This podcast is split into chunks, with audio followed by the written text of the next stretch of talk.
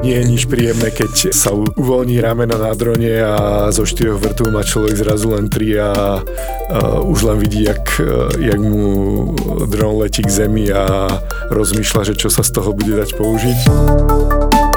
Ajťáci. Datalan podcast. Aj v súvislosti s vojnou na Ukrajine sa začalo významne spomínať, že drony v značnej miere preberajú na seba úlohy, ktoré boli v minulosti vyhradené výrazne drahším a menej flexibilným nástrojom. Pritom ešte prednedávnom boli vnímané najmä ako hračky foto a video nadšencov. Na čo všetko sa dnes dajú využiť v každodennom živote a podnikaní? Moje meno je Maroš Košík, počúvate 17. podcast Ajťáci a dnešným mojím hostom je Michal Ševera, konateľ spoločnosti Uavonik. Michal, vitaj. Ďakujem. Ajťáci. Datalan podcast. Na čo sa tvoja firma špecializuje?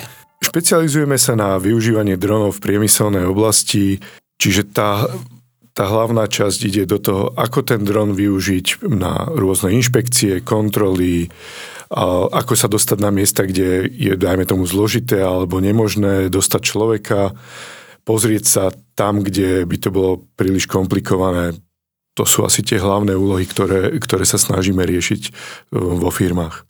A dobre som to v úvode povedal, že drony väčšina laickej spoločnosti vnímala skôr ako, ako načenie pre video a foto amatérov, ale pritom drony sú fakt už e, plnohodnotnou súčasťou podnikania a budeme sa o chvíľočku o tom rozprávať, kde všade s tým dronom sa dá a ako podnikať.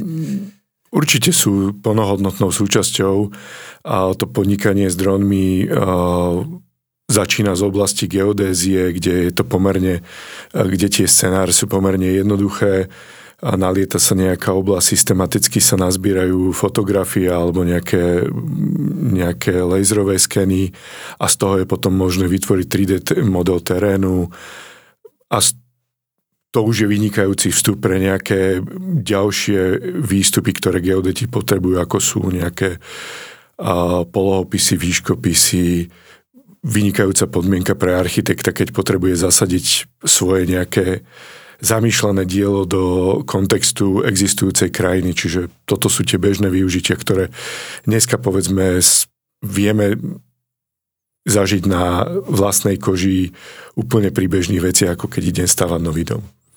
A kde ešte všade na Slovensku sa dajú využívať a využívajú sa drony? A veľký, veľký boom má určite aj polnohospodárstvo, povedzme od a, základnej veci, ako je nejaké zmapovanie pola, využitím nejakých multispektrálnych senzorov na pochopenie, akej kondícii sú rastliny, či treba alebo netreba aplikovať nejaké postreky, alebo vôbec a, pochopiť, ako sa tá produkcia na tom poli vyvíja, cez možno také perličky, ako je použitie postrekovacích dronov na presnú aplikáciu postrekov. My sme to napríklad pár rokov dozadu použili aj tu v Bratislave na redukciu komárov, komárov takže a boli sme jedni z tých prvých, ktorí, ktorí toto aplikovali aj v tejto oblasti. Čiže keď to odľahčím, s dronmi ste naháňali komáre, hej? A, nebolo to naháňanie komárov, skôr to bolo aplikovanie a, takých tých biologických prípravkov na miesta, kde sa predpokladali jahnutie tých komárov a vyzerá to, že tam, kde sme to použili, to bolo aj účinné. A ty ako to fungovalo v praxi? Vy ste e, nejakým spôsobom presne zamerali, dajme tomu nejaké stromy, kríky, rákosie, kde ste predpokladali, že tie komáre sú a ten dron ste tam automaticky naviedli, alebo si ako operátor stál na brehu a špecialista na komáre ti ukázal, Mišo, vieš čo, tam choď do tej pravej zákruty nad ten konár a tam to vypustí. Ako to vyzeralo? Tá druhá alternatíva tá je druhá reálnejšia. Navyše Bratislava má dokonca svoj tým aktivistov alebo dobrovoľníkov, áno, áno. ktorí tieto veci mapujú a z toho sa potom chystajú normálne mapové podklady. Čiže v rámci nejakého GISového riešenia, ktoré Bratislava má, má zmapované lokality, tieto nám vedela posunúť a v princípe dron sa tam, kde sa to dalo, priamo naprogramoval a išiel systematicky ponad tie plochy a rozsypal ten granulát, ktorý sa tam aplikoval, alebo postrek podľa toho, ktorá z tých látok bola k dispozícii. Ale naozaj tie veci, kde to vyžadovala situácia, sa lietali v manuálnom režime. No ale poďme teraz od komárov k vážnejšej, hoci samozrejme nechcem sa dotknúť aktivistov, že by oni náhodou e, nemali vážnu robotu, ale tvoja firma UHA Volník sa špecializuje na to, a samozrejme opravma, musíme prezradiť poslucháčom, ty s dronmi monitoruješ úniky plynu? Áno, je to, je, je to jedna z našich špecialitiek. Využívame v podstate špeciálny laserový senzor, ktorý je schopný na základe nejakého útlmu toho laserového žiarenia vyhodnotiť, či v danej oblasti sa nachádza metán ako hlavná zložka zemného plynu, čiže našim výstupom je priamo koncentrácia plynu a pomáha to hodne na distribučných vedeniach, ktoré sú v takých ťažšie dostupných oblastiach tou ťažšie dostupnou oblasťou si treba napríklad predstaviť, že plynovod ide krížom cez Vinohrad. Nikdy nejde uh, pozdĺž riadko, vždycky ide kolmo alebo ide cez nejaké záhradkárske oblasti alebo takéto podobné, uh, podobné uh, zložité na prístup oblasti, kde, dajme tomu, by ten klasický kontrolór z distribučnej spoločnosti musel v podstate vojsť do každého dvora alebo do každej tej záhrady, premerať tam možno nejakých 10 metrov a zase obísť to, ja neviem, nejakých 100-150 metrov. My to takto krížom vieme preletieť za pár minút a dať ten hodnoverný výstup. A ak sa tam niečo zistí, tak potom vieme priamo na, a, nasmerovať vlastne už tých špecialistov z distribúcie, aby prišli a skontrolovali ten plynovod, že naozaj o aký veľký únik ide. Čiže máš presné plány všetkých plynových hrúr na Slovensku, hej? Nie, my dostávame naozaj len tie vybrané časti, kde treba spraviť túto kontrolu. Nie je to plošná kontrola, je to kontrola vyložená na tieto zložité miesta. A robíme to v podstate na Slovensku aj v Čechách pre distribučné spoločnosti. Čiže jasné, využitie dronov je aj v energetike. Áno. To je, to je úplne, úplne jasné. Nemáš pocit, no ty nie, lebo však pracuješ v tom deň, s tým dennodenne, ale ja mám taký pocit, že, že bohužiaľ, musím to tak povedať, je to smutné, ale najmä tá vojna na Ukrajine ukázala, že drony ako keby narástli a sú tu všade okolo nás a všetko možné s tými dronmi sa dá robiť. E, báme sa teraz o tom, že o oblastiach, kde tie drony pomáhajú a kde zachraňujú buď ľudské životy, alebo sú užitočné v polnospodárstve, alebo v energetike a tak ďalej. Ale nastal taký boom dronov, alebo nie? Na, ten, ten boom nastal, ale treba si uvedomiť, že drony pôvodne boli vojensk, vojenského účelu. Prvé, prvé drony boli naozaj násadené v armádach. Majú síce ďaleko v tom, čo my si dneska vieme kúpiť v obchode, maličký dron, ktorý má 1 kg, 2 kg, alebo aj tie mali ultramalé 250 gramové a boli to normálne lietadla, ktoré namiesto posadky mali e, diaľkové riadenie alebo predom naplánované misie. Ale to, čo vidíme na Ukrajine, je skôr využitie týchto bežne dostupných dronov na vojenské účely.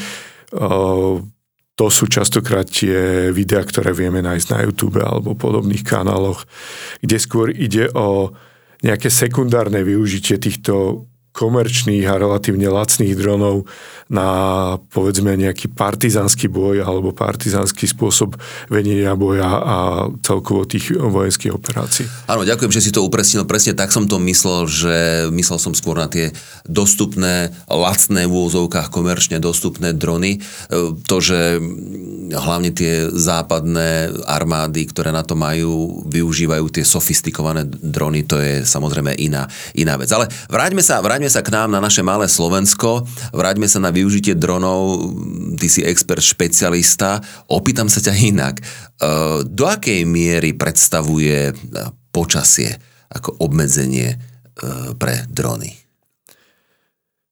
Počasie je samozrejme nejakým spôsobom limitujúci faktor. My s dronmi, ktoré máme dneska na naozaj takéto pravidelné a systematické lietanie tak sme schopní zvládať bežný vietor do nejakých 12 metrov za sekundu, čo je zhruba 30 30 až 40 km za hodinu, čo je už v celku silný vietor. Tá, ten najväčší problém s vetrom je samozrejme vždy pri vzlete a pristávaní. A tam je zase výhoda, že ak, ak nájdeme vhodné miesto, tak väčšinou pri zemi ten vietor je slabší ako, ako v nejakej výške. A Obmedzujúcim sú samozrejme také podmienky ako, ako typické pre jeseň, kedy máme nízko hmlu, vzhľadom na to, že stále podľa platných pravidiel je nutné lietať tak, aby som dron videl. Čiže tá hmla nie je limitujúca, pretože by ten dron nevzletel, ale pretože ho, ten dron v podstate nemám pod kontrolou a, a nevidím ho.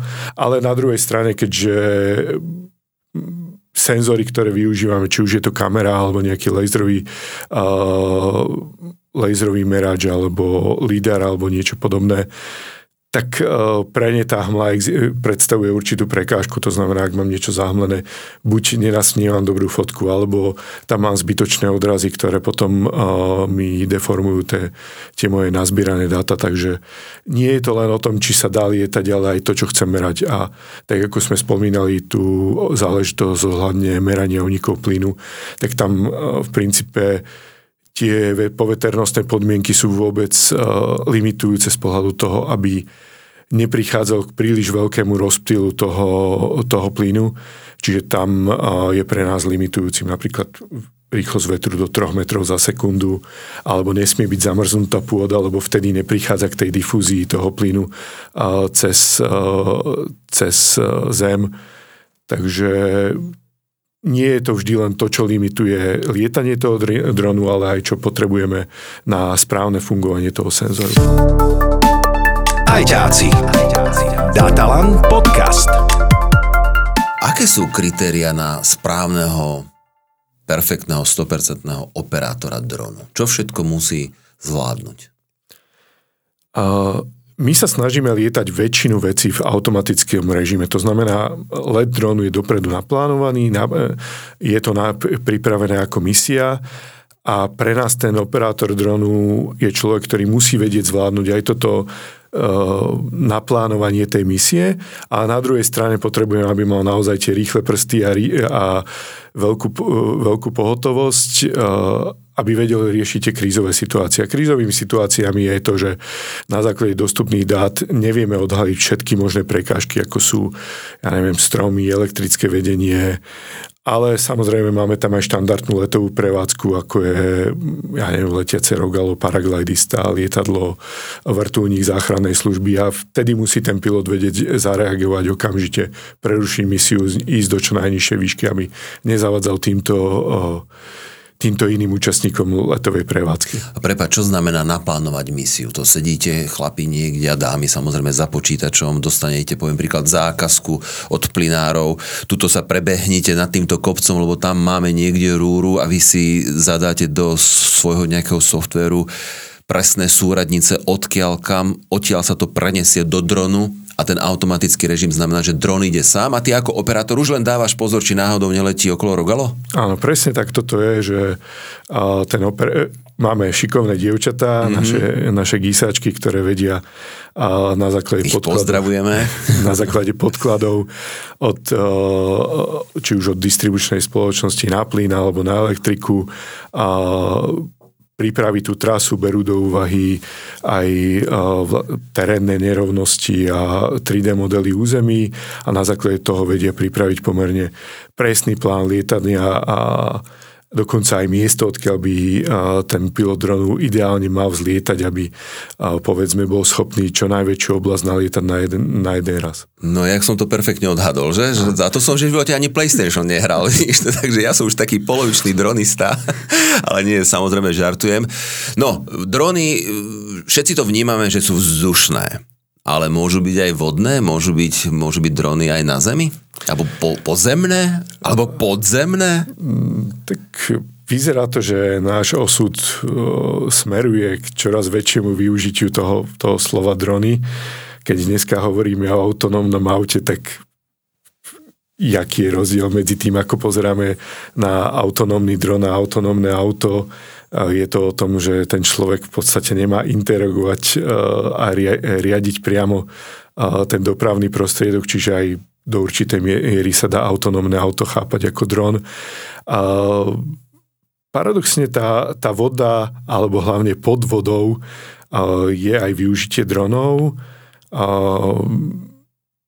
My sa, my sa snažíme do tejto oblasti trochu dostať, aj keď u nás tým, že nemáme more, tak samozrejme to, využitie je trošku limitované ale to riadenie ponoriek podvodných je z tohto hľadiska asi dneska najväčšia výzva, ako, ako to riadiť.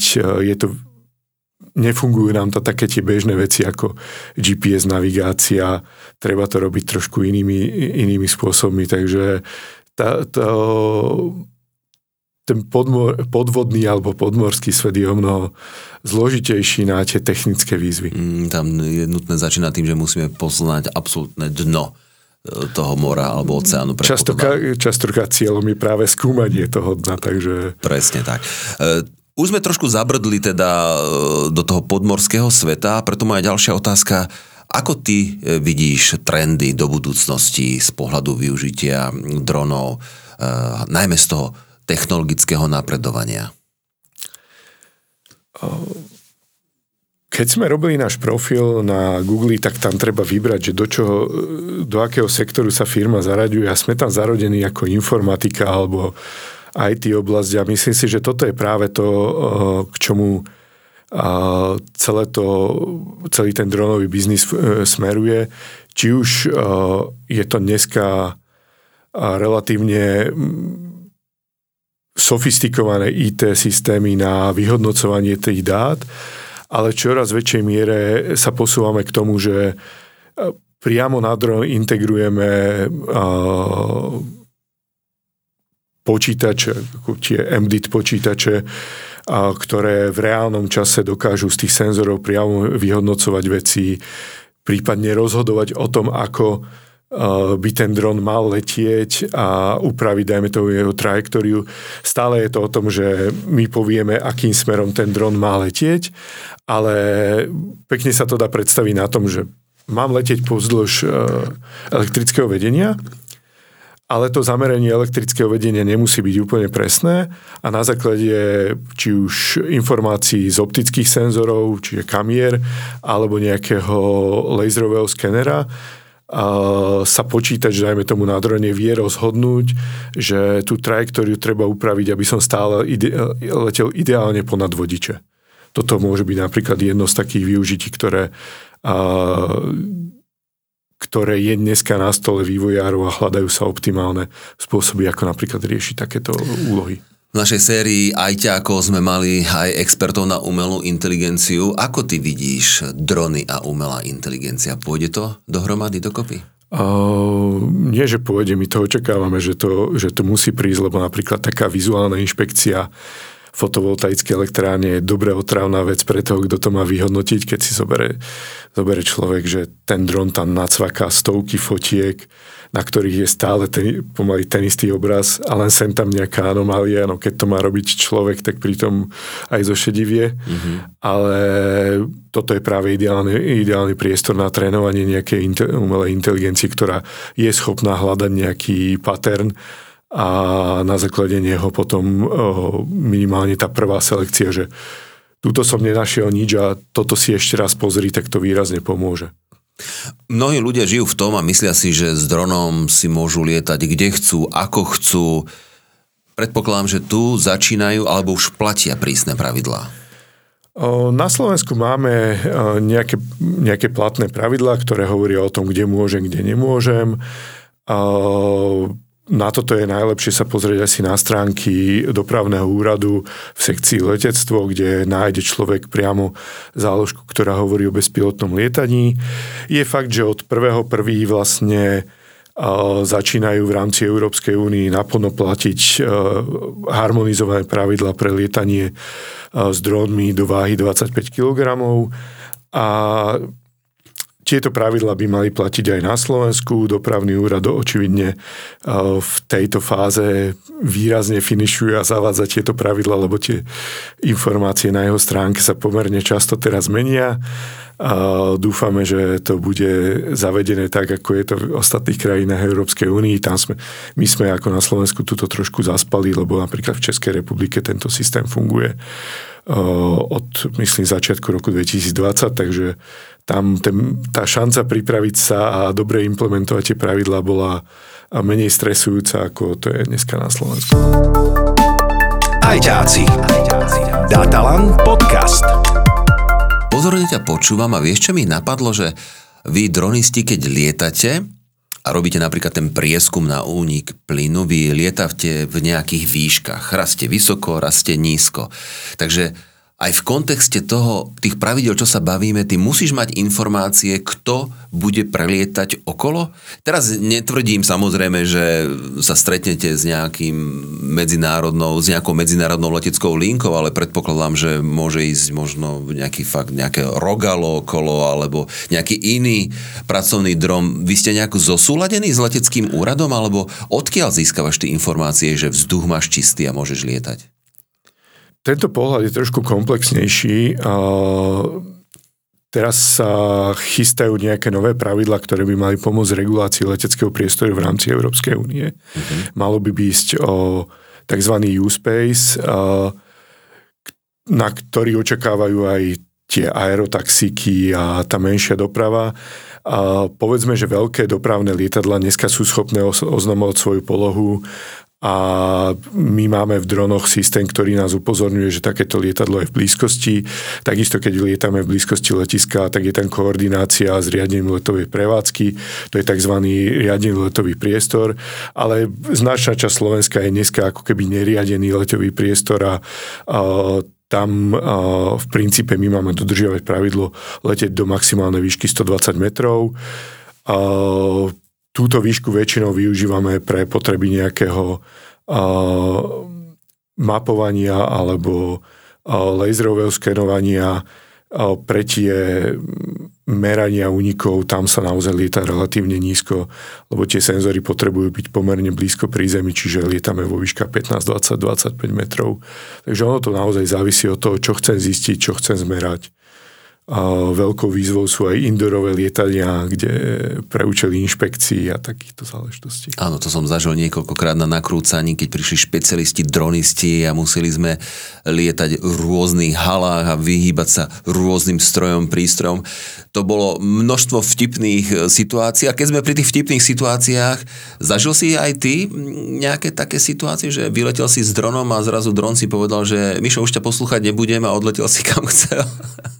alebo sa zastavil? Našťastie dron sme nestratili, ale tým, že my sa venujeme aj konštrukcii vlastných dronov alebo integrácii rôznych snímačov na, na existujúce platformy. V rámci toho vývoja sa samozrejme podarí aj nejaké, nejaké nepodarky. Takže na pousmiatie je to častokrát až potom, keď tá situácia prebehne.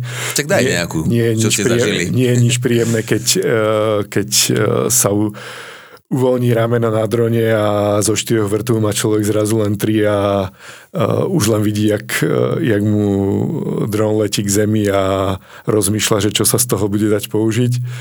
Takže takúto situáciu sme mali, ale uh, pri tej kontrole únikov plynu sme napríklad lietali v blízkosti Sliača, kde je niekoľko no-fly zón. Jedny patria armáde, ďalšie patria ministerstvu vnútra. A pri plánovaní sme si odomkli, mysliaci, že sme si odomkli tú správnu.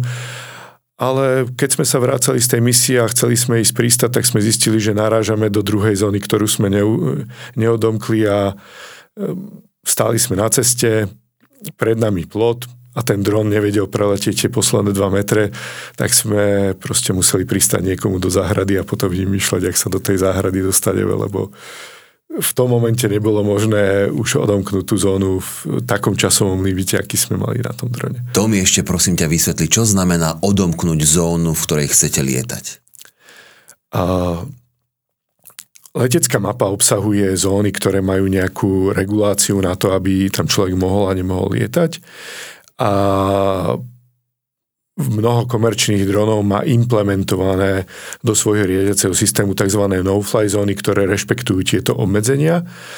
A na to, aby som mohol ísť lietať do tejto no-fly zóny, tak existujú nejaké mechanizmy, ako to viem sám odomknúť, kedy len prehlásim, že som si, zod, že som si vedomý tých rizík a, uvediem tam dôvody, prečo tam idem lietať, ale sú zakázané zóny, kde naozaj musím mať pádny dôvod a v tom prípade väčšinou musím predložiť na odomknutie nejaký súhlas toho, kto tú zónu buď vyhlásil, alebo mám nejaké povolenie, ktoré hovorí o tom, že do tejto zóny môžem ísť a potom, mi, potom príde k odomknutiu tejto zóny a to, väčšinou tieto odomknutia sú viazané na sériové číslo drona a nejaké idečko toho, toho pilota, ktorý sa prihlasuje do riadiaceho systému. Toho, Čiže nie toho je to drona. také jednoduché lietať si hocikade. Nie, je to, ako... nie je to také jednoduché. Ako vnímaš automatizáciu dronov? Kam to bude spieť? Čo budú tie automatické drony všetko vykonávať? Ja som u nás vo firme taký ten najhorší pilot, lebo ja takmer vôbec neviem lietať v ručnom režime alebo veľmi slabo na to sú šikovní moji kolegovia. Ja som ten, e, ktorý presadzujú tú automatizáciu. No preto ktorý, si šéfom, vieš, takže... Ktorý, ktorý uh, sa snaží čo najviac tých vecí robiť automaticky. Uh, nie je to kvôli tomu, že by som neveril tým ľuďom, ale naozaj, ak človek má, dajme tomu za deň na, nazbierať údaje z 15 km elektrického vedenia, tak je lepšie, keď tu, tie veci sú naplánované a nestane sa to, že sa po po precestovaných 400 km tam 400 naspäť vrátim s tým, že Ježiš, tam sme zabudli na, nazbierať nejaké dáta a musíme tam ísť znova. Čiže tá automatizácia nám skôr pomáha v tom, aby ten zber bol systematický a na niečo sme nezabudli. A tá budúcnosť tej automatizácie bude v tom, že napríklad budú existovať služby, že ráno dron automaticky o 5 ráno zlietne aj s balíkom, dajme tomu, pošty alebo čerstvých hroškov alebo mlieka alebo zdravotníckých pomôcok a dopraví tú zásielku do bodu B. Môžeme si to aj takto predstaviť? Týchto scenárov je rozrobených veľa. My, my dneska máme nehovorím, že na stole, ale skôr v našej dielni pripravené dokové, dokové riešenie, ktoré by malo byť nasadené skôr na ochranu objektov, čiže môžeme si to predstaviť tak, že je to box, ktorý sa fyzicky pevne nainštaluje na jedno miesto. Predstav, ten dog je vlastne ako keby garáž pre dron. Ona sa automaticky otvorí, vyletí s nej dron, obletí povedzme nejakú fabriku alebo nejaké veľkosklady, skontroluje perimeter, pristane, na dispečingu budú vidieť zábery z toho dronu a vedia si pozrieť, ako to vyzerá. Dá sa na to samozrejme nasadiť nejaká, a, nejaká teraz tá obľúbená auto, um, umelá inteligencia alebo nejaké existujúce túly, ktoré sú schopné identifikovať pohyb obsôb v danej zóne a týmto spôsobom to vie uľahčiť, dajme tomu, kontrolu perimetra nejakého chráneného objektu. Alebo sa to dá použiť aj na také bežné veci, ako je na stavbe kontrola toho, či ľudia nosia prílby, či majú reflexné oblečenie. Alebo či vôbec prišli do roboty, hej? Áno, aj takéto. A myslíš si, že drony v budúcnosti budú takou našou súčasťou, poviem príklad, že nám budú nosiť nákupy z obchodu? Vieš, že ty, ty si stále v segmente, čo je v poriadku, veď preto aj nakrúcame a nahrávame tento, e, tento podcast 17. ajťaci v tom, v tom podnikaní, v tom hospodárskom segmente, ale keby sme mali tak medzi ľudí, Vieš, že ma, každý by sme mali svoj dron, ktorý by bol automatický, áno, ten velín by bol u teba, ty by si riešil polovicu, dajme tomu nejakého, nejakého sídliska a nosil by si ľuďom nákupy. Napríklad. Uh, Spej to tam? V tejto oblasti sa skôr, skôr fokusujeme možno na nejakú takú tú medicínsku prepravu. No, alebo lieky. Kde, kde toto by mohlo byť uh, zaujímavšie jednak z toho dôvodu, že uh, tých miest, medzi ktorými to treba prenášať je menej. Uh, je to o nejakej uh, synergii veci, to znamená, že tá hlavná pridaná hodnota nie je v tom, že či ja to prenesiem za 5 minút, alebo to prenesiem uh, rýchlejšie, ale hlavnú výhodu to, to môže priniesť v tom, že môžem centralizovať napríklad laboratórne služby a nemusí byť v každej nemocnici, keď to viem preniesť do toho labaku, tak toto je tá pridaná hodnota. Čiže nemusí to byť len úspora na samotných dopravných nákladov, ale na nejakej synergii potom v pozadí, kde viem centralizovať nejaké služby. Michal, posledná otázka, ktorú dávame každému hostovi. Máš ty nejaký vzor zo sveta technológií, IT, dronov, alebo je to na tebe, ktorý ťa skutočne inšpiruje? Ja som vyštudovaný uh, na, síce na elektrofakulte, ale uh, fyziku tuhých látok a jadrovú fyziku, takže pre mňa sú skôr tie osobnosti z oblasti fyziky a tam určite skôr, pre mňa veľkým vzorom bol pán profesor Krempaský, ktorý bol vynikajúcim učiteľom fyziky a potom z tých svetových osobností možno a profesor Feynman, ktorý vedel veľmi pútavo popísať také tie zložité fyzikálne javy. Milí priatelia, počúvali ste 17. podcast Ajťákov. Našim hostom bol Michal Ševera, konateľ spoločnosti Uavonik a rozprávali sme sa o dronoch, o ich súčasnosti a najmä o ich budúcnosti a o tom, ako ich e, Michal a jeho spoločnosť využívajú. Ja ti veľmi pekne ďakujem, že si prijal pozvanie a trošičku si nám pootvoril okno s názvom Drony. A ja ďakujem za pozvanie a do počutia. Všetko dobré, budeme sa počuť na budúce. Majte sa krásne. Ajťáci. Datalan podcast.